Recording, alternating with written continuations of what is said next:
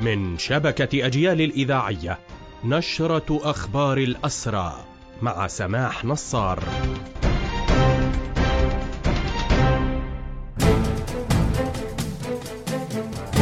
أهلا ومرحبا بكم إلى هذا اللقاء. أوضاع مأساوية في كافة السجون. اليوم هيئة شؤون الاسرى والمحررين تشير إلى العقوبات المشددة والأوضاع الصعبة التي يعيشها الاسرى في سجن عطسيون. قالت بعد العديد من المحاولات ووسط تعنت كبير ورفض دائم دون أي مسوغ قانوني من قبل إدارة سجون الاحتلال.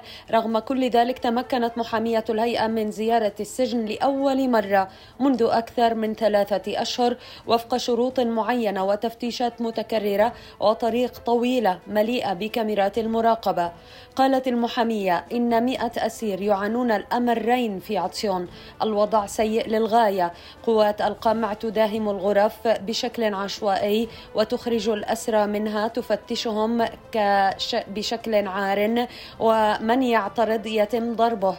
ويقوم السجانون بخبط العصي على الأبواب بالليل لمنع الأسرى من النوم.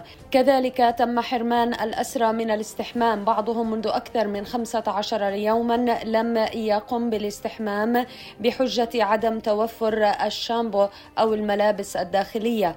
أما فيما يخص الطعام فالكمية قليلة جدا. الطعم سيء وقد تم إحضار وجبة غداء باردة رائحتها كريهة ومنذ أيام لم يستطع الأسرى تناول أي طعام.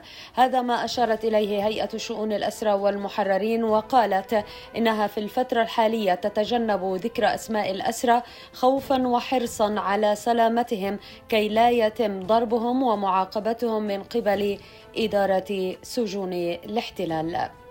في أخبار هذه النشرة أيضا قالت هيئة شؤون الأسرى والمحررين إن محكمة الاستئناف في عوفر العسكرية قررت قبول استئناف النيابة العسكرية في محكمة سالم على القرار الصادر بحق الأسير علي الأقرع وفرضت عليه عقوبة السجن الفعلي لمدة تسعة أشهر بالإضافة لغرامة مالية قدرها ثلاثة آلاف شيكل. وفي أخبار هذه الأسرة وبالإشارة إلى حملة الاعتقالات اليومية. منذ مساء أمس حتى صباح اليوم الثلاثاء تم اعتقال 18 مواطنا على الأقل من الضفة.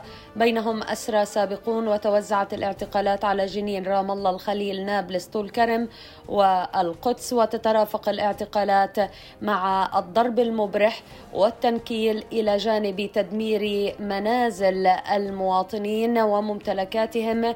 وتخريبها بشكل كامل.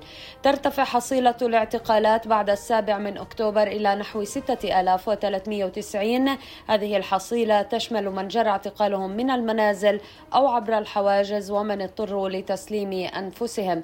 علما أن حملات الاعتقال المتواصلة والمتصاعدة بشكل غير مسبوق تأتي في إطار الحرب الشاملة على شعبنا منذ السابع من أكتوبر.